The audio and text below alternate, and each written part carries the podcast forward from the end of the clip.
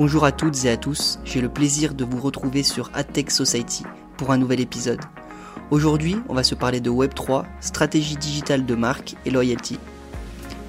Et pour cela, j'ai le plaisir de recevoir aujourd'hui Vadim Vishman, fondateur de la filiale Shift, une entreprise du groupe WIS, spécialisée dans l'expérience client et l'élaboration de stratégies de marketing digital pour les marques. Salut Vadim, comment vas-tu? Salut Rodolphe, bah écoute très bien, merci pour l'invitation. Bah écoute, merci à toi de venir nous parler un peu de ton expérience et de ton parcours. Euh, aujourd'hui, Vadim va nous parler euh, plus en détail du Web3 et de la stratégie de marque euh, sur, sur lequel il évolue avec son, avec son entreprise. Avant ça, peux-tu te présenter en quelques mots, nous dire qui es-tu, quelles sont tes passions et qu'est-ce que tu fais en dehors de ton aventure entrepreneuriale? Ouais, bien sûr. donc, moi, c'est Vadim. Je suis effectivement entrepreneur parce que j'ai monté la filiale d'un cabinet de conseil à Genève donc en Suisse depuis à peu près deux ans. Euh, pour la petite histoire, c'est une rencontre avec mes associés à Paris, parce que donc, je viens de Paris de, base, et donc c'est une rencontre avec mes associés actuels à Paris, euh, post-Covid, où euh, c'était un choix de vie personnel de vouloir quitter cette belle ville de Paris pour s'installer dans cette belle ville de, Suisse. et voilà, et donc ils m'ont donné l'opportunité de, voilà, développer la, la, structure en Suisse, et aujourd'hui ça fait deux ans, et évidemment très content d'être là.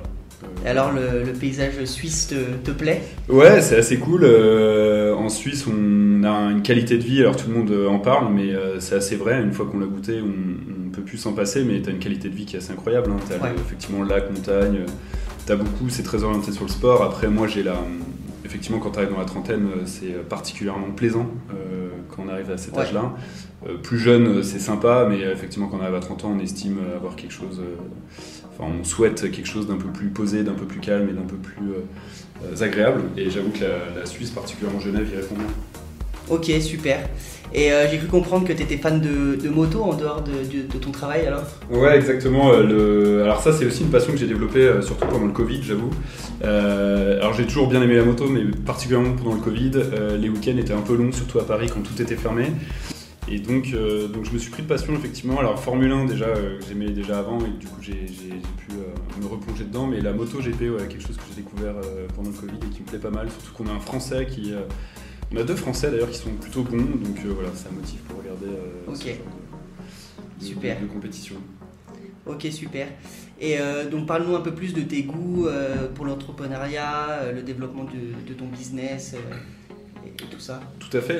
alors ça, c'est quelque chose que j'ai pu faire. Euh, alors pour la petite histoire, si je rétropédale un peu, euh, moi j'ai fait mes études dans le digital euh, il y a quelques années à Paris. On avait des alternances dès la troisième année. donc mes trois dernières années, je les fait en alternance. ce qui permet tout de suite bah, d'être dans le, dans le concret. Quoi. Et, et, ce qui est bien avec le digital, encore aujourd'hui, mais aussi avant, c'est qu'on peut plus, ça rend les projets plus accessibles.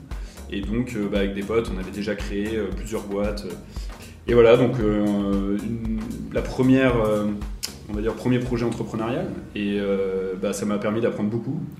on avait réussi à prendre de la love money à hauteur de quasiment 70 000 euros, donc ce qui pour nous en tant qu'étudiants était incroyable. Ouais. Et puis en fait, c'est là où tu te rends compte que ça part très très vite et qu'il faut rendre des comptes à quelqu'un et que, in fine, voilà, ça, ça marche pas toujours exactement comme tu le souhaites. Euh, mais, euh, mais voilà, c'était hyper enrichissant et donc euh, voilà, j'ai eu le goût pour le business de manière générale. particulièrement dans le digital. Et voilà, c'est ce qui m'a donné envie de réentreprendre à plus grande échelle, on va dire, aujourd'hui. Ouais. voilà, après avoir fait mes armes en grand groupe aussi, ce qui permet aussi d'être en connexion avec des grands groupes, de comprendre les objectifs des grands groupes, etc. Donc aujourd'hui, c'est aussi notre. on est dans l'entrepreneuriat, mais on adresse des grands groupes aujourd'hui en termes de clients. Et euh, alors il y a du bien et du moins bien, hein, de, comme partout, mais euh, en tout cas nous c'est notre positionnement et c'est ce qu'on sait faire. Quoi. Ouais, puis même en termes de technique de travail et de process, je pense que ça a été très formateur aussi pour toi, pour euh, à, la fois le répercuter dans ta boîte et puis pour ton organisation personnelle, je pense. Complètement. Bon, Vadim, maintenant qu'on a appris à, te connaître, parle-nous davantage de ton entreprise et voilà ce que tu aimerais nous, nous, communiquer là-dessus. Ouais, bien sûr. Bah écoute, euh, déjà mon entreprise aujourd'hui en Suisse, elle s'appelle Shift, donc S-H-I-F-T. Euh, et c'est là donc la filiale d'un groupe qui s'appelle WITH, WITH pour faire simple. Euh, et donc le groupe WITH euh, aux globalités, parce que je vais commencer par le groupe pour mieux comprendre. Le groupe est basé à Paris, il compte en tout, on est une centaine de collaborateurs, 110 je crois maintenant. et à Paris, ils sont à peu près une soixantaine, ils sont très orientés sur du conseil en marketing digital. Donc vraiment en, cabinet de conseil sur la partie sociale et Chine. Donc on accompagne surtout des groupes euh, cosmétiques et luxe dans leur stratégie en Asie. Euh, comment adresser sur le marché asiatique. Exactement sur le marché asiatique, Chine et aussi euh, autres pays asiatiques. et ça, c'est une vraie plus-value parce qu'aujourd'hui, il y a quand même peu d'acteurs en Europe qui sont, qui sont capables de comprendre mm. vraiment ce qui se passe là-bas, avec une méthodologie de travail qui reste européenne, donc quelque chose qui ressemble à ce que nos clients ont l'habitude d'avoir, parce qu'en Asie, quand on travaille avec des agences, parce que parfois on est en relation avec elles aussi, bah, on se rend compte que euh, voilà, la méthodologie n'est pas toujours la même, c'est beaucoup moins stratégique, c'est beaucoup plus opérationnel. Donc finalement, c'est assez complémentaire et euh, pour le coup, on marche, euh, voilà, ça porte vraiment la croissance à Paris. On a aussi tout ce qui est social, donc social commerce, social media, etc. La partie content, influenceur, advocacy, etc. qu'on traite à Paris.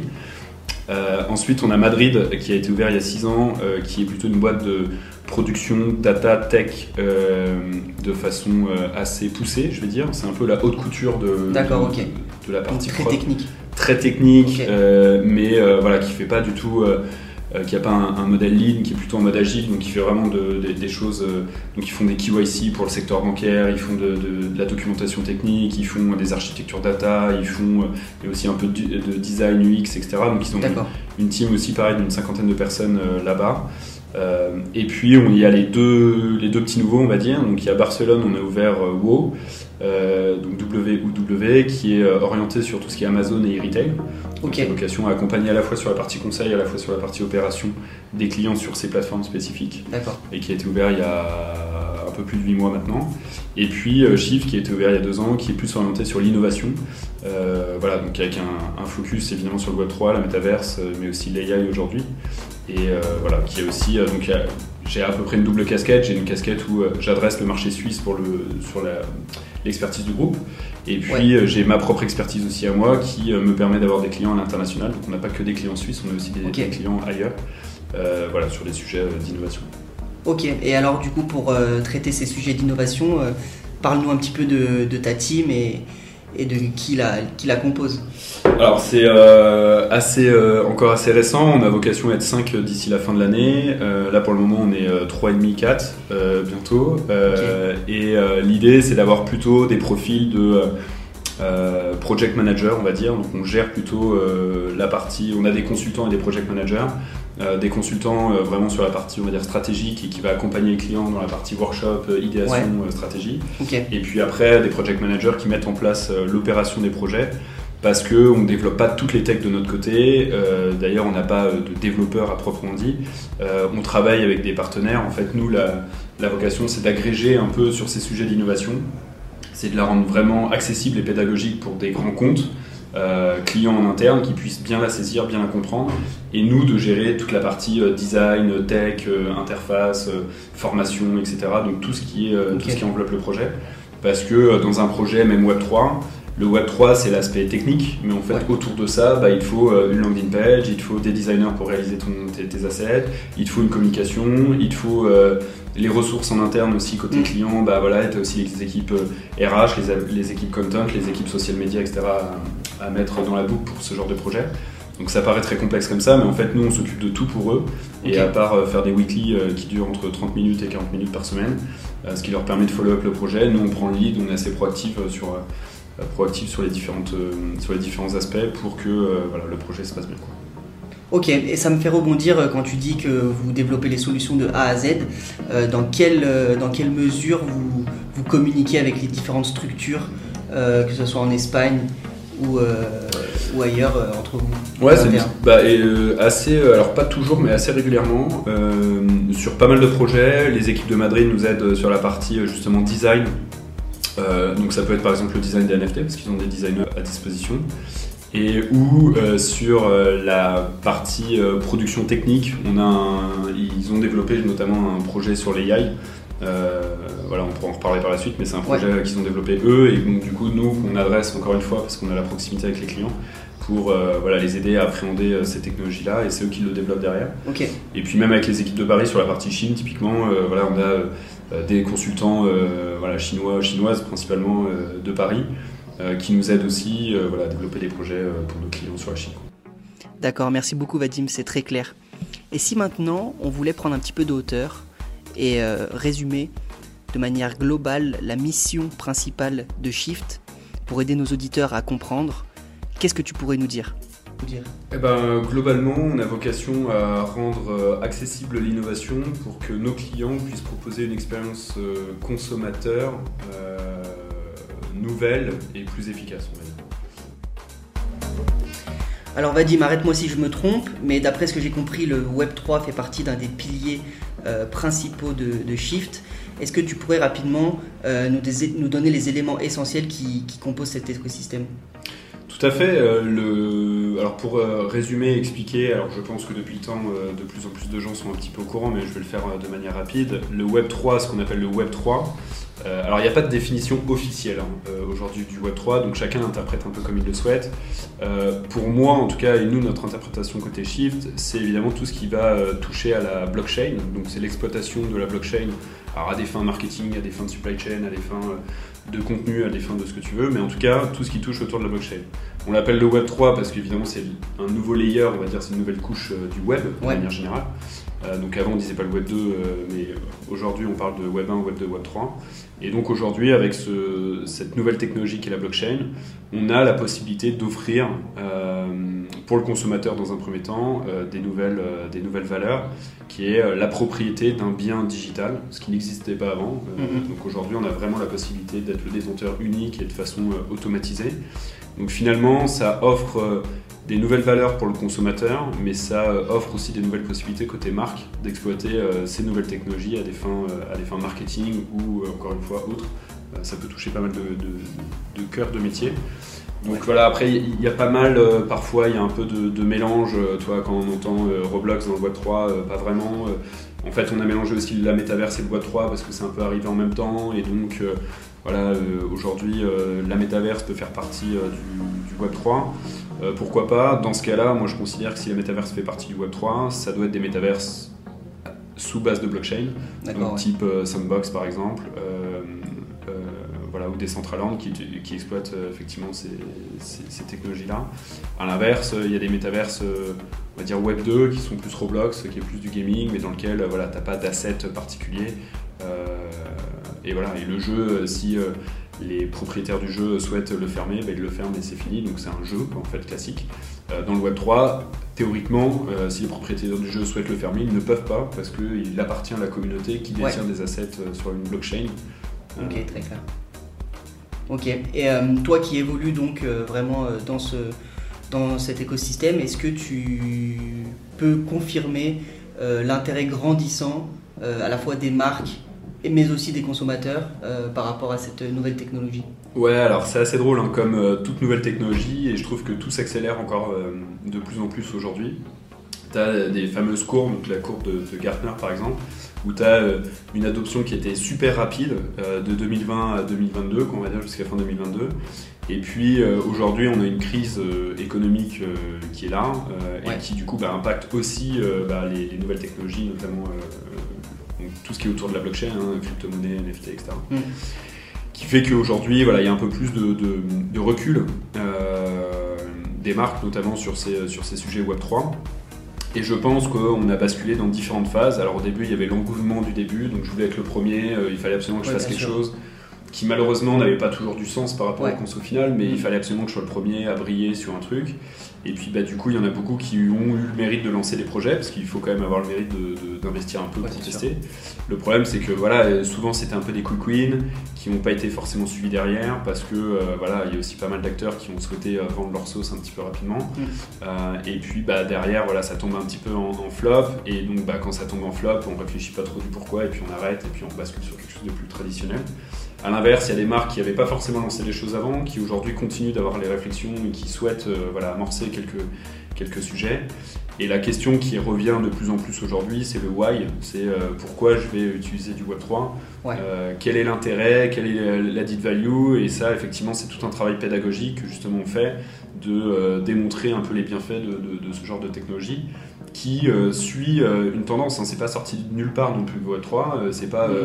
Alors bon, il y a Satoshi euh, qui a créé effectivement euh, le Bitcoin et c'est sur cette base-là que la blockchain a été créée, donc du coup aujourd'hui des, cas d'usage euh, divers et variés. mais c'est pas sorti de nulle part non plus, c'était vraiment une attente de consommateurs à la base, qui était défiant du système financier d'ailleurs en 2008. et qui aujourd'hui voilà, répond aussi à une tendance de fond qui est sur l'aspect communautaire. Les communautés, c'est pas récent, c'est une tendance qui a plus de 10 ans, plus de 15 ans, et qui en fait bah, aujourd'hui avec le Web3 ouvre une nouvelle possibilité pour les marques, pour les communautés d'interagir avec les marques et non plus d'avoir une communication descendante marque conso mais d'avoir une communication on va dire euh, euh, j'allais dire bipolaire mais en tout cas qui est euh, biaxale je vais dire qui, permet à la fois au consommateur d'interagir avec la marque et la marque d'interagir avec le consommateur. Ça c'est sur l'aspect communautaire.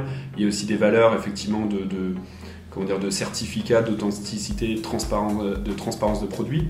Euh, et ça paraît, c'est une tendance de fond sur la sustainability, sur l'écologie. On veut savoir d'où vient le produit, on veut que ce soit certifié, on veut qu'on arrête de nous mentir sur certaines choses.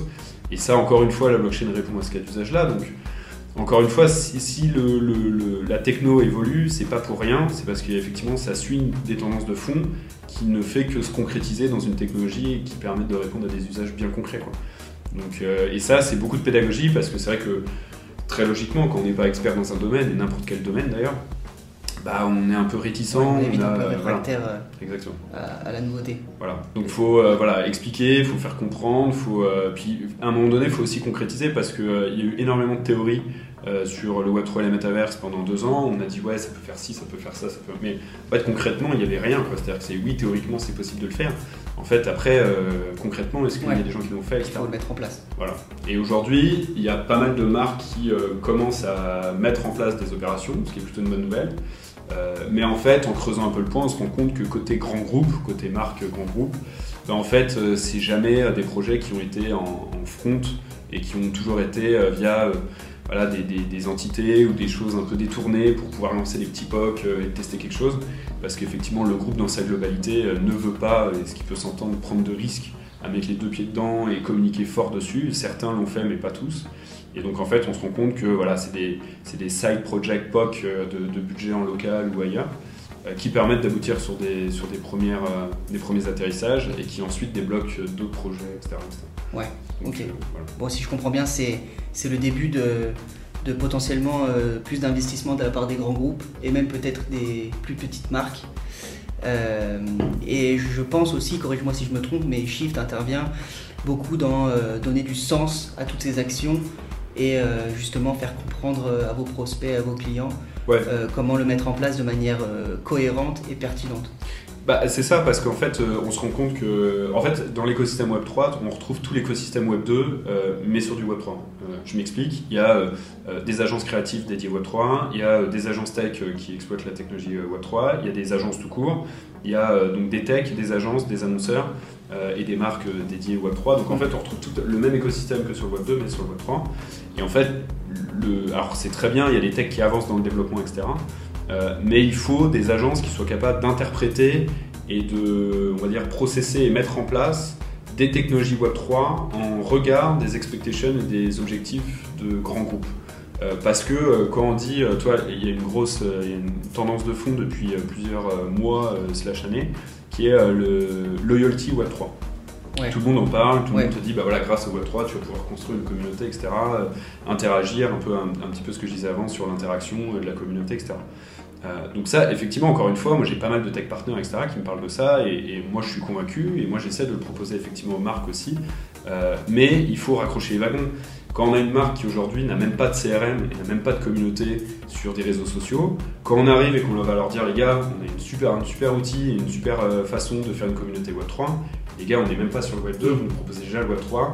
En fait, on n'a pas d'équipe, on n'a pas de ressources, on n'a pas de temps, on n'a pas de budget, on n'a rien là-dessus. Donc euh, il faut amorcer le truc doucement. Euh, ça demande aussi une structuration euh, directement en interne chez le client avant de pouvoir. Une compréhension, une adoption. Il faut bien qu'ils aussi qu'ils comprennent les bénéfices de la chose parce que voilà, il faut qu'ils y trouvent un intérêt, parce qu'on Mhm. construit une communauté Web3 pour construire une communauté Web3. Euh, ok, so why? Euh, Et même quand euh, après on leur dit ouais, mais ça leur permet de leur donner des trucs exclusifs, oui, à tes conso, mais toi en tant que marque, qu'est-ce que t'en tires de ça quoi? Et, donc c'est là où il y a tout un travail de, voilà, de compréhension, de, matching avec les, objectifs des, des clients. Ok, très clair. Et si on prend un petit peu de hauteur maintenant, selon toi, comment la technologie elle peut impacter les stratégies de marque, que ce soit à la fois dans l'acquisition, mais aussi dans la fidélisation. Et, euh, finalement quels, pourraient être les, plus grands challenges euh, de demain pour euh, justement ces, marques, que ce soit des grands groupes ou potentiellement des, plus petites marques?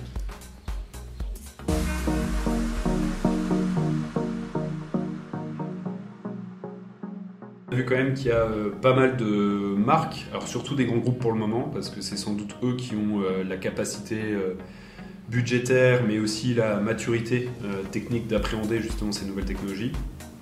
Ça ne veut pas dire que c'est impossible pour les PME, mais que évidemment, euh, comme toute innovation en général, ça commence par l'adoption des grands groupes, qui permet aussi la démocratisation d'ailleurs du Web3 euh, auprès du grand public.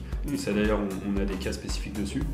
Euh, donc voilà, donc ça commence principalement par les grands groupes. Dans les grands groupes, on peut citer, alors sur la partie euh, CRM, si je commence par la fin, on a Starbucks et Lacoste qui sont deux exemples qui marchent très fort.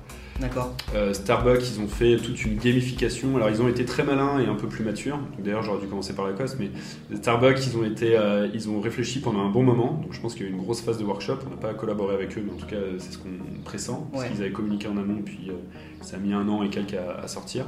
Et aujourd'hui, ils ont fait toute une gamification autour de l'ADN de Starbucks, mais aussi leur social purpose. Donc, en fait, ils ont réussi à euh, créer, parce qu'ils ont déjà un programme de fidélité euh, qui est très efficace chez Starbucks. Donc là-dessus, Ouais, ils voilà, n'ont pas Ouais. besoin de refaire une couche dessus.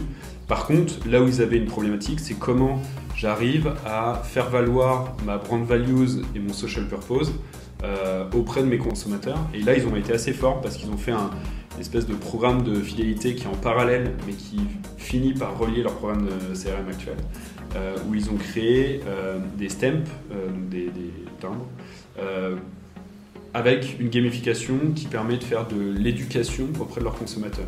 Tu te connectes sur une plateforme, tu veux obtenir ton stamp qui est un NFT, hein, mais qu'ils appellent pas NFT, qu'ils appellent stamp. D'ailleurs, c'est la tendance aussi, c'est qu'on ne parle plus de Web3, de NFT euh, pour le grand public. Euh, ça, c'est plutôt la tech Ouais. derrière. Comme aujourd'hui, tu dis pas euh, je vais sur un HTML, CSS, tu dis je Oui. vais sur un site internet. Bah, là, Toujours un- dans le but de vulgariser pour le grand public. Exactement. Et de rendre euh, accessible au plus grand nombre. Et donc, ils ont fait tout un process où tu as une phase gamifiée où tu regardes des vidéos qui te montrent comment les grains de café sont lavés au Costa Rica, d'ailleurs, petit tip, parce qu'on l'a fait, c'est au Costa Rica. Et, euh, et ils te posent une question. Si tu as bon, tu passes à l'étape d'après. Et tout ça est effectivement processé via la blockchain pour s'assurer qu'il n'y a pas de fraude. Et à la fin, tu obtiens ton NFT, euh, ton stamp, qui te donne euh, voilà, des, des rewards particuliers sur, sur la marque. Tu as même des actions physiques. Donc, ce qui est intéressant aussi avec le Web3, c'est la partie omnicanal. Ouais. Encore une fois, on en parle depuis des plombes de l'omnicanalité, donc c'est une tendance de fond. Euh, on veut toujours le faire, mais euh, ça n'a jamais été simple parce que euh, cookie, device ID, euh, digital, physique, compliqué, euh, email qui est la réconciliation mais qui marche euh, pas à 100%, et puis GDPR qui est rentré en place, euh, bon bah là ça, voilà, c'est encore plus difficile. Grosse barrière finalement. Complètement, et puis l'utilisateur qui veut de moins en moins donner euh, sa data. Donc résultat, on a une nouvelle solution qui rend l'expérience omnicanal parce qu'avec ce NFT, je peux me rendre dans un Starbucks, je peux Mhm. commander mon café. D'ailleurs, il faut que je le fasse si je veux débloquer la, la step d'après. Donc Ouais. c'est ça qui est malin aussi. Il faut Oui. de l'upsell et du cross-sell là-dessus. Ouais. Et puis bah, je monte mon NFT, mon NFT est scannable, donc en fait ça m'évite de sortir un QR code ou avoir un bon que j'ai reçu par mail mais que j'ai perdu. Ou... Bref, tout, tout un tas de complexités. C'est complètement automatisé, j'ai mon NFT, je le montre en point de vente, il est scannable, il le scanne parce qu'il y a les- le staff euh, en boutique qui euh, a l'application pour le scanner, et euh, paf, je, je collecte mes points, et donc j'ai une expérience qui est digitale, qui est physique, qui est reliée grâce à mon NFT, qui est, alors dans le cas de Starbucks, je n'ai pas creusé plus que ça, mais je ne crois pas qu'il y ait de données personnelles données, mais éventuellement on peut rajouter de la donnée personnelle ou ne pas le faire. On peut avoir simplement la personne qui détient le NFT sans avoir ces informations personnelles et donc être RGPD plus que compliant pour le coup. Ouais. Euh, et ce qui intéresse Starbucks, c'est en fait, et ce qui intéresse les marques d'ailleurs, parce qu'il y a eu la tendance des personas, des tribes, de la data, il faut faire des profils data et tout. Je ne veux pas casser le game, ça existera toujours. Mais en parallèle de ça, in fine, ce qu'on veut pour une marque, c'est d'adresser le consommateur au bon moment, au bon endroit, avec le bon produit. C'est la finalité. Donc finalement, si j'ai le NFT, parce que j'ai fait un parcours particulier, je suis identifié, mais qu'on sache pas si je suis un homme, une femme, que je sois vieux, jeune, gros, mince, ce qu'on veut. En fait, qu'on m'adresse parce que j'ai eu un, intérêt et des interactions spécifiques avec la marque. Bah, finalement c'est peut-être le, nouveau marketing de demain. Mm. Donc euh, bon, voilà, en tout cas Starbucks l'a fait, ça fonctionne. Là, concret. Après, on a aussi un cas qui est beaucoup plus, euh, alors qui est beaucoup moins marketing pour le coup, qui est plus supply chain. Mais euh, il y a voilà, des marques, alors je sais pas si j'ai le droit de la citer, donc je la citerai pas dans le doute, mais des marques de luxe qui voilà, ont des produits qui sont font pas partie du catalogue de produits de base. C'est-à-dire que quand tu as une marque de luxe ou n'importe quelle marque, d'ailleurs, tu as un catalogue produit. Et puis, tu as des produits qui ont vocation à être en merchandising, donc dans tes boutiques, ou à être donnés à des influenceuses, ou à être donnés à des journalistes, euh, dans le cas de, je sais pas, de lancement de produits, etc. Et ça, c'est des produits qui sont pas dans le catalogue. Et en fait, évidemment, c'est des produits qui, qui, disparaissent très régulièrement parce que bon, bah, ils savent que, en tout cas, certaines personnes sont bien au courant qu'ils font pas partie du catalogue. et donc, ils ont une perte estimée à plus d'un million par an de ces produits-là. Donc là, il y a un, alors 1 million par rapport euh, au business du groupe, c'est pas astronomique, mais ça, fait toujours chier. Non, mais c'est toujours, toujours, ça. C'est toujours ça. Et donc là, du coup, il y a, euh, on travaille avec un partenaire là-dessus qui a inventé euh, de la supply chain blockchain. Donc en fait, c'est du transfert de responsabilité, c'est-à-dire qu'à partir du moment où le produit qui n'est pas dans le catalogue officiel sort de l'usine, il est stampé avec un NFT qui le suit, et à chaque fois que quelqu'un le prend, il prend le NFT via une interface mobile euh, traditionnelle, et à chaque fois qu'il donne le produit à quelqu'un d'autre, il transfère le NFT dans une application euh, similaire à l'autre personne. Et comme ça, on vérifie la chaîne de valeur, puis ça responsabilise la personne qui l'a, mm. mais ça va de la personne du store qui l'envoie au coursier, le coursier récupère le NFT et le produit physique, et quand il le redistribue à un autre store, parce qu'il des fois il se l'envoie interstore, et ben du coup il a la responsabilité de ce produit, on est sûr qu'il perd pas, euh, que le produit n'est pas perdu, parce que combien même on se rend compte que le produit n'existe plus, bah, il y a juste à remonter sur qui a été le dernier qui a eu euh, le produit en main, et ben c'est lui le responsable. Oui, bien sûr, il y a une certaine traçabilité aussi. Exactement. et ça, la blockchain, ça t'évite euh, les fraudes parce que euh, voilà, on sait très bien que ce genre de solution peut être déployé digitalement, mais il y a toujours des petits malins qui arrivent à faire des petites choses sympas. Quoi. Donc là, au moins, ça certifie l'antifraude de la technologie. Et un dernier cas. sur le, le, Web 3, ce qui est aussi une tendance de fond, c'est sur le Digital Product Passport, qui est une euh, législation européenne qui a été initiée euh, il y a quelques années, pour ne pas dire de bêtises, euh, et qui n'oblige pas, mais conseille fortement les marques à fournir de la transparence sur le manufacturing de produits. Et pour certifier la provenance et la manufacture du produit, il y a la possibilité de créer un écosystème, une interface, on va dire, mobile et un, écosystème de marque, mais qui est soutenu par la blockchain derrière, pour certifier la, la provenance du produit mais aussi suivre ce produit. Donc c'est un, on peut aussi l'appeler digital twin, donc c'est un jumeau digital de ce produit physique qui va euh, te suivre, enfin qui va suivre en tout cas le produit tout au long de sa vie. Et donc sur la même, euh, euh, sur la même correspondance de ce que j'ai dit avant, c'est-à-dire qu'il y a le transfert, c'est-à-dire que si moi j'ai un produit, une montre à 5000 balles, que je la vends à quelqu'un en particulier, bah, je te transfère le NFT qui authentifie, garantit euh, le produit, mais qui aussi lui donne, pourquoi pas, des services additionnels, qui peut être euh, de l'assurance additionnelle, directement via mon app, je peux souscrire, qui donne aussi euh, accès à si jamais je perds le produit, comme la carte bancaire aujourd'hui sur les, sur les cartes bancaires plutôt modernes, bah, tu peux, tu as le système de Lost and Found, donc bah, je, on m'a volé le produit, clac, je le déclare volé. Donc c'est-à-dire que tous les wholesalers et toutes les marques sont au courant que ce produit est volé. Euh, et puis bah, il se trouve qu'en fait c'est ma cousine qui me l'a pris en loose day, donc du coup je, peux le je peux le redéclarer, en fait non il n'est pas volé, c'est évidemment qu'il l'est. Bref voilà, il y a, plein de services comme ça. Voilà, de l'extra services qui peut être mis en place grâce à la blockchain qui permet encore une fois d'authentifier, certifier les produits. Alors évidemment, ce cas d'usage-là concerne principalement des produits, alors déjà pas de consommation, parce qu'il faut que le produit dure dans le temps, Bien sûr. et qu'il ait une certaine valeur, parce que c'est vrai que pour euh, quelque chose à, 10 euros, je suis pas sûr qu'on veut avoir un digital twin, mais euh, voilà, pour, des, pour tout ce qui est luxe, sac, montre, euh, etc., ça fait sens, et je pense que dans 10 ans, ça fera ce sera une évidence d'avoir euh, son euh, pan, le pan digital d'un produit physique et donc de pouvoir interagir avec la marque aussi à travers un scope digital. Ouais, ça rajoute toujours, je pense, des, des touch points entre la marque et le consommateur final. Et finalement, ça permet aussi, je pense, de donner encore plus de valeur au produit, dans le sens où on va lui donner, on va lui, on va lui faire prendre vie avec une certaine histoire depuis sa construction jusqu'à potentiellement différentes personnes qui ont été propriétaires. Et ça peut aussi rajouter de la, valeur et, une histoire, un storytelling au produit qui voilà, peut aussi être bénéfique pour la marque auprès des consommateurs finaux. Ah bah c'est clair, euh, ça le suit euh, tout au long de son tout au long de sa vie en fait. Euh, c'est-à-dire mm. que de la manufacturing jusqu'à son cycle de vie, jusqu'à sa mort entre guillemets, jusqu'au recyclage. c'est-à-dire que dans le cycle de vie, si j'ai changé un maillon de ma montre ou si j'ai changé une sangle de mon sac, voire même mes chaussures, j'ai changé le talon ou je ne sais quoi, bah ça, ça peut être inscrit dans la blockchain grâce aux wholesalers et aux différentes boutiques qui peuvent l'inscrire dans le, dans le NFT, parce qu'il y a les NFT dynamiques qui permettent de le faire. D'accord. Et puis, euh, donc du coup, la personne qui le prend en, en seconde main euh, a l'historique de ce qui a été fait. Donc typiquement pour les voitures, ça c'est un cas évidemment très simple aussi, mais pour les sacs et les montres, c'est aussi son intérêt.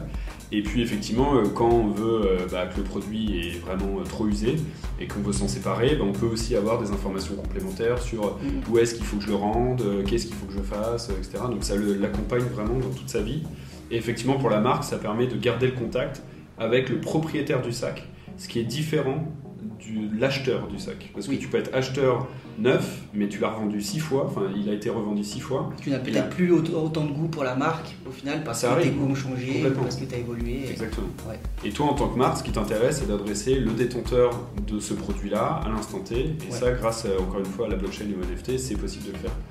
Euh, de façon sécurisée, sans qu'il y ait de fraude, etc. Euh, D'où toucher euh, les clients finaux au bon moment. Exactement. Justement. Et si je rebondis sur les cas de Starbucks et Lacoste, est-ce que tu penses aussi que le fait de mettre tout ça en place, ça permet au consommateur final de se sentir privilégié aux yeux de la marque et donc du coup de maximiser sa, fidélisation au final? Euh, complètement. Alors sur des, évidemment encore une fois, on va pas toucher euh, tous les détenteurs de Lacoste ou euh, voilà, c'est sur tout le monde n'a pas forcément envie d'être engagé avec toutes les marques qu'il porte, ça mm. c'est clair. Par contre, il y a des gens qui souhaitent être engagés avec une marque, et je vais même te dire, il y a peut-être des gens qui ne sont pas acheteurs de la marque parce que peut-être qu'ils n'ont pas les moyens de s'acheter les produits de la marque, mais qui sont pourtant très engagés mm. avec la marque en elle-même. notamment, je pense aux marques cosmétiques avec qui on collabore beaucoup. Bah, typiquement, elles ont voilà, des valeurs mais qui ne sont pas toujours euh, voilà, euh, appréhendés par les, par les clients. Parce que les clients, ils voient le côté produit, etc. Et d'ailleurs, peut-être on n'a pas vocation à adresser tous les clients non plus, parce qu'il y a les clients qui, voilà, qui veulent juste le produit, etc. Mais peut-être qu'en titillant un petit peu certains consommateurs avec euh, voilà, certaines valeurs, etc., on peut voilà, peut-être les inclure dans une espèce de, de, communauté, panel, voilà, qu'on peut leverager, qu'on peut exploiter, qu'on peut faire interagir, faire participer, et qui a tout intérêt à être utilisé par la marque, parce que dans un temps sur un volet indirect, ça leur permet d'avoir des retours et au lieu de payer des études, etc., ils peuvent tester des choses, des produits, des noms, des photos de profil, des choses très simples, des choses plus élaborées auprès d'un panel de gens qui sont hyper engagés. Et donc ils vont avoir un feedback très très euh, très très rapide et donc ça leur permet d'exploiter ça. Et puis sur un volet euh, plus direct, euh, par la suite, de vendre carrément des exclusivités à ces gens-là et donc du coup d'en générer un chiffre d'affaires spécifique. Ouais, ok, très clair. Après avoir abordé toutes ces différentes problématiques et les solutions que tu proposes via euh, ton entreprise Shift, est-ce que tu peux maintenant nous parler de tes principaux défis euh, auxquels tu fais face en tant que chef d'entreprise en 2023 et particulièrement dans le domaine euh, du Web3, de la stratégie de marque, mais aussi de la fidélisation client? Bah écoute, en 2023, il y a quand même pas mal d'avantages, euh, surtout post-Covid. Euh, finalement, si je prends un peu de hauteur euh, sur le sujet, on a quand même cette capacité aujourd'hui d'avoir la visio et la distance, ce qui, sans ça, je pense, n'aurait jamais permis le développement de Shift. venant d'un pays étranger, donc de, France, pour m'installer en Suisse. tous les premiers meetings, je les fais en visio. Mm. Aujourd'hui, j'ai des clients qui sont basés à New York que j'ai jamais vus dans la vraie vie et pourtant on bosse ensemble depuis deux ans. Donc euh, voilà, sans, euh, sans cette ère post-Covid, on a tendance à oublier parce que on a une capacité d'adaptation, euh, l'humain a une capacité d'adaptation qui est très forte. Ouais, franchement très très balèze. mais en fait, il y a ne serait-ce que allez, 3-4 ans, il n'y avait pas de visio. J'en mm. parlais d'ailleurs avec une cliente l'autre jour, mais on, c'est inconcevable au final maintenant. Ouais, exactement. Tous les jours, on ouvre au moins une fois euh, Complètement. un outil de communication. Exactement. Alors qu'avant, on oublie, mais euh, tous les rendez-vous étaient physiques. Euh, moi, j'ai des, des, gens dans l'équipe qui sont jeunes et qui ont fait leur premier rendez-vous après deux ou trois ans de, Ils ont fait leur premier rendez-vous client là il y, a, quelques mois. Donc c'est et du coup ils m'ont dit ouais c'est la première fois que je vois un client et tout pour de vrai. Et c'est vrai que toi, quand tu as connu l'ère pré-Covid et tout, c'est fou. Mais non, aujourd'hui, donc je pense qu'en 2023, c'est encore plus accessible d'ouvrir une société. Je parle vraiment d'accessibilité, je veux vraiment jamais dire le mot facile, parce que rien n'est facile en fait. Euh, vraiment, rien n'est facile. Euh, c'est juste que ça rend plus accessible à un marché qui est assez spécifique. Hein, la Suisse, 3 euh, langues, 9 millions d'habitants, dont une grosse partie de Suisse alémanique. Pour l'instant, on est concentré à Genève sur la Suisse romande. et puis voilà, puis ça prend le temps. en Suisse, c'est pas, c'est pas un mythe. Effectivement, les clients ont besoin de confiance, ont besoin de, de, de se connaître. Donc, euh, oui, puis la culture est différente, donc c'est aussi euh, culture une technique de travail. Exactement. Alors moi j'ai pas mal de chance parce qu'on a, on a toujours euh, des clients des grands groupes internationaux, donc finalement je retrouve un peu cette typologie-là en Suisse, ce qui me permet de, de récupérer et de, de, retrouver mes petits, on va dire, dans les, dans les discussions que j'ai avec, avec les clients. Donc voilà, c'est un avantage. Après, des boîtes suisses aux Suisses, pour être honnête, j'en ai aucune aujourd'hui, et c'est vrai que j'ai voilà, je suis en contact avec beaucoup de, gens, mais euh, voilà, ça prend le temps au temps. Mm. Euh, et particulièrement, euh, pour répondre à ta question sur la partie Web 3, je pense que alors, les grands groupes internationaux sont ouverts à ce genre de discussion parce qu'encore une fois, ils ont, comme on l'a dit, un degré de maturité voilà, assez, assez élevé. Et donc l'idée, c'est d'aller chercher voilà, la cerise sur le gâteau, je dirais presque, pour aller, aller au-delà. Mm. après, pour des PME, que ce soit de la petite à la plus grande, je pense qu'il faut déjà faire les basico-basiques du digital, hein, euh, avoir euh, un site, euh, avoir des réseaux sociaux. Comme ce qu'on disait tout à l'heure, commencer par le début. Et commencer par le début. et si tu as voilà, une appétence particulière pour le Web3, why not? Mais en vrai, c'est accessible dans le sens où c'est pas cher. Mais, mais bon, voilà, ça nécessite quand même une maturité des équipes et d'avoir des équipes déjà très bien constituées pour se lancer là-dedans. Puis encore une fois, il faut que ça fasse sens aussi pour la marque. Complètement et que ça soit pertinent. Ça sert à rien de le faire pour le faire. Ouais, quand tu as des millions de consommateurs et que tu es présent dans le monde, ça fait sens. Euh, quand tu es présent dans un pays et que tu n'as pas encore des millions de consommateurs, euh, ce qui est le cas d'ailleurs de, à mon avis, 90% des, euh, des, sociétés, bon, il faut, voilà, faut déjà commencer par le début. Il y a peut-être voilà, des petites choses simples à mettre en place voilà, qui peuvent être intéressantes. Typiquement, si on fait si on a des clients plutôt luxe, parce que vu qu'on est en Suisse, on est plutôt sur des clients assez, assez, luxe, pourquoi pas créer voilà, une espèce de VIP club avec des NFT de façon très simple et donc de proposer quelque chose d'assez design, d'assez interactif, voilà. Euh, mais euh, voilà, il faut, déjà faire les basiques. Euh, voilà. on est principalement sur des grands groupes internationaux et le développement en tout cas de chiffres passe par là, sur une double casquette, donc marché suisse, grands groupes internationaux, mais aussi grands groupes internationaux en dehors de la Suisse, donc à Paris, à New York. Et notamment sur le marché asiatique potentiellement sur lequel le groupe euh, ça. Se, positionne. Euh, Exactement. Alors pour l'instant, on est plutôt à sens unique, c'est-à-dire que c'est plutôt les groupes européens qu'on bascule sur la Chine, mais euh, justement, on est ouvert il n'y a pas longtemps une antenne pour aider les groupes chinois à s'implanter en Europe.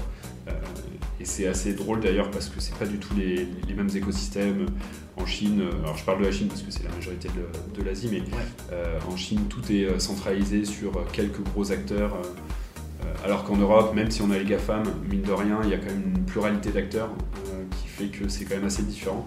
Donc c'est toujours très intéressant de discuter dans un sens comme de l'autre d'ailleurs sur ces, sur ces sujets. Ok, d'accord. Merci Vadi. Si on rentre maintenant un petit peu plus dans le détail, notamment concernant les innovations technologiques, euh, lesquelles as-tu intégrées chez Shift pour émerger dans le domaine dans lequel tu évolues alors? Bah, complètement, parce que donc là je parlais de cas euh, marché, nous on a quand même euh, des cas depuis euh, presque deux ans. on a notamment eu la chance de faire pour un de nos bons clients Pooch de faire un ATM NFT. Alors dit comme ça, effectivement, ça paraît rustique. En fait, concrètement, ce qui se passe, c'est qu'on travaille avec les équipes travel retail de, de cette marque-là, enfin du groupe en tout cas, pour justement une marque spécifique. Et on a, euh, ils avaient la problématique de euh, comment animer euh, leurs espaces travel retail. tu sais, dans les travel retail, c'est dans les aéroports. Tu as toutes les marques qui sont toujours présentes, duty free. Avec des pop-up stores, etc. Voilà, avec des pop-up, etc. Et en fait, c'est un peu la, compétition et la guerre entre chacune des marques pour, voilà, pour générer le plus de volume de vente, etc. Et donc, tout l'enjeu, c'était d'animer cet espace-là, sachant que tu es sur des voyageurs qui ont un temps assez restreint. et donc, voilà, ils et puis en plus de ça, ils viennent au duty free pour être très transparents par rapport au prix. Parce que, bah, pour faire des bonnes affaires. Pour faire des bonnes affaires. Ça. Donc l'idée c'était de dire ok les bonnes affaires c'est sympa mais pour se démarquer de la, compétition on voudrait animer nos points de vente. Et donc du coup on a réfléchi avec la marque pour construire une animation on va dire différenciante des autres avec ce fameux ATM NFT, donc en fait qui est un, totem physique en bois, imifugé effectivement euh, pour euh, des, du respect aussi euh, par rapport à l'aéroport parce que il ne faut pas que ça ouais, sûr. feu, etc. Donc on a un totem en bois, on a une tablette digitale et sur cette tablette digitale avec tout un, écosystème qu'on a construit autour, parce que comme on l'a dit précédemment, c'est pas que du Web 3, c'est tout ce que tu en fais autour. Donc on l'a appelé la Beauty Travel Capsule pour la marque Carolina Herrera et pendant deux mois euh, dans deux aéroports différents, celui de Madrid et de Rio. Euh, on a fait cette opération pendant un mois chacun, dans lequel on a euh, formé les BAs qui sont les business assistants sur place, donc les, le personnel qui assiste les personnes, les consommateurs sur place. Et puis on a fait tout un toute une activation, on va dire, encore une fois omnicanal, dans le sens où on avait une landing page, on avait une belle vidéo de présentation sur les écrans euh, voilà, pour présenter justement ce nouveau NFT. Ce NFT a été euh, euh, designé par des designeuses au UK qui sont assez connues, qui s'appellent Boroboros, qui, ont, qui ont été citées dans un épisode Netflix, qui ont été vues dans Forbes et dans pas mal de, de magazines assez reconnus, comme designeuse, mais aussi qui a des valeurs personnelles autour du female empowerment, euh, donc promouvoir l'entrepreneuriat euh, des femmes, etc. Et il se trouve que ça matchait avec les valeurs de la marque Carolina Herrera, parce que Carolina Herrera, pour la petite histoire, parce que je suis sûr que tu le connais par cœur, mais je te le dis quand même, Carolina Herrera, c'est une dame qui a créé la marque Carolina Herrera, qui est partie de rien, qui a tout monté et qui est aujourd'hui une marque la plus vendue en, au Latam, aux US, c'est un des, une des fragrances les plus vendues aussi. Euh, voilà, c'est quelqu'un de successful et qui a été une femme, et surtout dans les années où elle a évolué, c'était vraiment difficile. Et donc, du coup, on voulait euh, voilà, faire correspondre les valeurs de la marque, animer in-store euh, les consommateurs. Et l'objectif derrière, c'était aussi de commencer à créer une première communauté autour de concepts, de valeurs, de, voilà, de, de de femmes euh, entrepreneurs, etc. Donc on a fait cette... Euh, Et là on retombe sur le fait de donner du sens justement à toutes ces, toutes ces activations euh, au-delà de la partie technologique. Exactement. Et donc toute la partie NFT finalement était presque oubliée parce qu'on a réussi à craquer une technologie via un partenaire qui nous a bien aidé là-dessus de non-custodial wallet. Donc c'est le fait de créer des wallets un peu sur sur demande en un clic. Donc c'est pas tu crées tout MetaMask, il te faut une phrase de truc, euh, il faut que tu te crées un compte, euh, tu as un KYC, enfin bref, euh, tu as déjà perdu tout le monde. Là l'idée c'était en fait tu vas au totem, tu vas sur la tablette, l'expérience dure 2 minutes 30, t'appuies, tu remplis ton numéro de téléphone, tu remplis ton mail, tu reçois un texto avec un lien, tu cliques sur le lien et tu as euh, ton NFT et ton wallet directement créé en web app. Et si tu veux, tu peux télécharger l'application mobile euh, du partenaire dans lequel tu vois euh, ton NFT, tu peux le retrouver à tout moment. Et en fait, ton numéro de téléphone, c'est ton identifiant, on va dire. Donc on ne te demande jamais ton nom, ton prénom, etc. On te demande juste ton numéro de téléphone. Là, on avait rajouté le mail en plus. et l'idée, effectivement, voilà, c'était de créer une communauté autour de ça, de distribuer des NFT qui ont été faits donc, par des designers spécifiques. Et en fait, ce NFT qui est distribué gratuitement pour essayer d'emmagasiner le plus grand nombre de personnes dans et de les inclure dans le projet, euh, a accès à une conférence exclusive qui est tenue par Ouroboros justement, donc par les deux designeuses qui sont euh, euh, voilà, assez, assez exceptionnelles sur notamment cette partie tech. Donc c'est vrai que ça avait une double casquette, un peu travel retail et un peu tech, mais encore une fois tout ça était dans un prisme d'opération 360 avec une campagne d'influenceuse, euh, une campagne paid média aussi. Euh, en amont, l'opération sur place euh, qui a hyper bien marché. Et, et, par la suite, dans la continuité de cette opération, c'est pas juste une opération one shot, c'est la conférence derrière. Et après, réfléchir à comment on peut leverager cette petite travel et entretenir toujours le contact avec ces personnes-là qui ont téléchargé. Et ça peut être par exemple de la gamification. À chaque fois que quelqu'un qui a ce NFT se rend dans un aéroport et qui a l'opération, ils peuvent scanner un QR code et hop, choper un badge. Mm. Et plus tu as de badge, plus tu débloques un accès spécifique on peut réfléchir à plein de choses autour de ça, mais il faut que ce soit simple, il faut que ce soit clair pour le consommateur comme pour la marque. Mm. Euh, et nous, notre job, c'est vraiment de veiller à ce que nous, on, se, on met les mains un peu dedans et on, travaille beaucoup, mais derrière, pour que la marque ait une opération vraiment très très simple, euh, et que les consommateurs soient aussi euh, impliqués de manière fluide et que même Madame Michu puisse choper son NFT avec un smartphone euh, et donc démocratiser l'usage.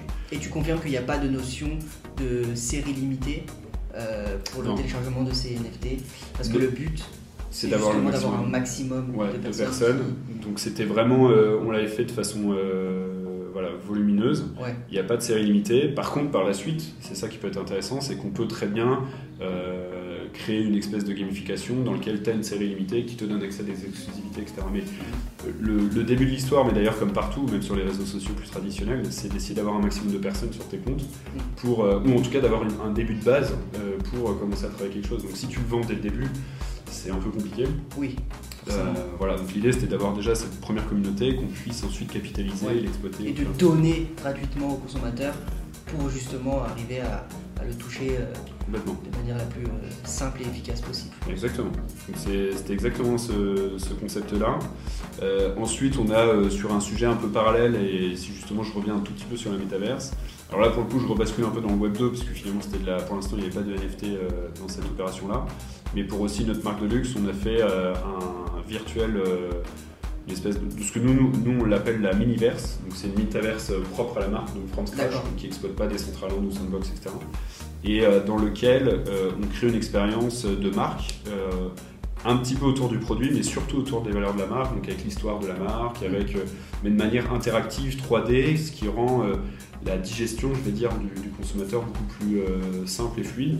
Parce que lire, regarder des vidéos qui durent très longtemps, ou lire des gros textes, ou avoir des grosses images, ouais c'est pas très engageant et c'est pas très sexy pour le consommateur. Par contre, euh, d'avoir euh, voilà, une expérience un peu plus euh, gamifiée et 3D dans laquelle on peut être assez libre de, se balader, bah, ça a des vertus et ça peut composer un paysage, le, paysage de demain d'ailleurs d'une marque avec le point de vente physique pour le côté vraiment business, le côté digital pour l'information produit, la comparaison, voire l'achat, et puis un monde euh, virtuel qui est plus sur l'expérience de marque, la connexion avec les valeurs de la marque et l'expérience du produit.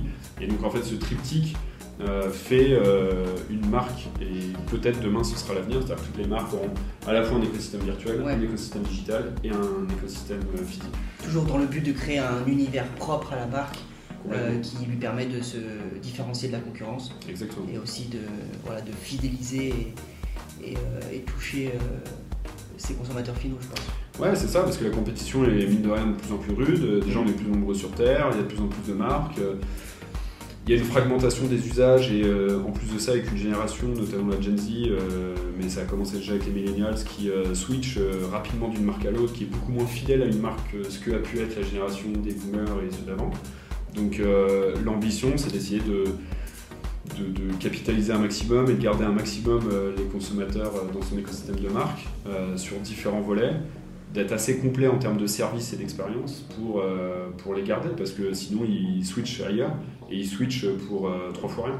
Non, c'est sûr que le consommateur est beaucoup plus volatile qu'avant. Exactement.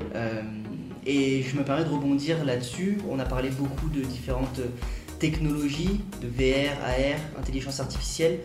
Euh, j'aimerais bien avoir ton avis, euh, selon toi, laquelle de ces technologies a le plus d'avenir sur le court terme ou le long terme, euh, justement dans tout ce qui est la relation entre la marque et ses clients? J'adore cette question parce que c'est c'est assez intéressant, euh, c'est même très intéressant. en fait, je, ne suis pas sûr que ce soit une des technologies. Je pense que c'est euh, l'alignement des planètes sur plusieurs technologies qui fait l'innovation dans sa globalité. Je m'explique. Le, le, smartphone, déjà le Apple, c'était pas les premiers à faire des smartphones, sauf que ils les ont lancés déjà avec une interface qui était bien meilleure en termes d'expérience. Mais en plus de ça, les premiers smartphones, les premiers iPhones, euh, qui n'étaient pas 3GS, euh, qui étaient juste un iPhone, ils n'ont pas cartonné dès le début. Ça a cartonné parce qu'ensuite il y a eu euh, la connexion 3G, donc l'infrastructure des opérateurs qui a permis de donner Internet et de démocratiser Internet, qui à travers un hardware physique permettait de, rendre la, chose accessible. Puis il y a eu aussi tout le développement des applications mobiles et donc d'indépendants, si je puis dire, de marques, par exemple Spotify, etc., qui s'est développé autour de ça. Et donc en fait, c'est pas pas une euh, technologie en particulier, ça va être l'alignement des planètes entre du software, du hardware et toute l'infrastructure autour. Et je pense que les trois, euh, la réalité virtuelle, la réalité augmentée et l'intelligence artificielle, avec le Web 3, euh, vont s'imbriquer les unes dans les autres. Et c'est pas l'une contre l'autre. typiquement, les métaverses aujourd'hui, donc la réalité virtuelle, si, si je peux dire, elle est assez on dire, faible en expérience parce que je pense qu'elle n'est pas alimentée justement par suffisamment d'intelligence artificielle. D'accord. si demain, tous les que tu des personnes réelles mais qui ont un avatar virtuel, mais qui est aussi des, on va dire, des espèces de des bots, on va dire, dans cet écosystème-là, mais qui sont intelligents, qui sont capables de te répondre et qui sont capables d'interagir avec de l'intelligence artificielle. Peut-être que là, il y aura un intérêt plus global sur le métaverse parce qu'il y aura vraiment de l'interaction et vraiment du monde en permanence. Parce que pour l'instant, les métavers, c'est vrai qu'ils sont un peu vides. Euh, si on se parle de métavers plutôt euh, grand public, ils sont un peu vides et euh, qui sont très intéressants à intégrer. Et, et, encore une fois, tout ça fait partie d'un tout, parce que dans un monde où on génère beaucoup de contenu via l'IA, le fait de certifier certains contenus ou certaines choses via justement de la blockchain et des NFT voilà, peut faire en parallèle un monde équilibré entre la génération de contenu de l'AI et de la certification de certains assets ou de certains, certaines humanités avec la partie Web3. Oui, encore une fois, le, je pense qu'un des challenges, c'est aussi de trouver le bon équilibre entre l'innovation et toute cette partie justement certification et au final ce qui rassure aussi à la fois les clients, mais à la fois les consommateurs, et ce qui va permettre aussi de, qu'ils, adoptent ces solutions-là euh, sur le, moyen et le long terme. Clairement.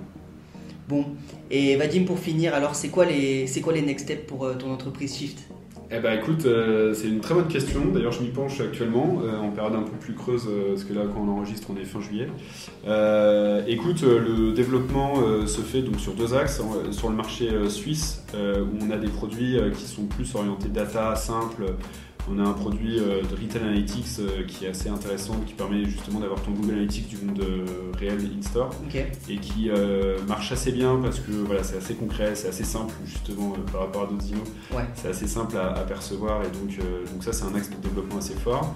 Le marché suisse évidemment et puis on reste sur le marché international en développement, en développant pardon, le, un tout petit peu les US, Paris, la France donc, et l'Irlande aussi, où euh, euh, je serai. Euh, la suite très court terme, c'est que je fais une conférence à Dublin le 6 septembre, je crois, autour de, justement de l'innovation et du futur. Et donc, bah, l'idée, c'est voilà, c'est de faire grandir les équipes, faire grandir les clients et d'avancer sur tous ces sujets d'innovation qui sont assez intéressants et qui nous permettent de croiser parfois certaines inno entre elles.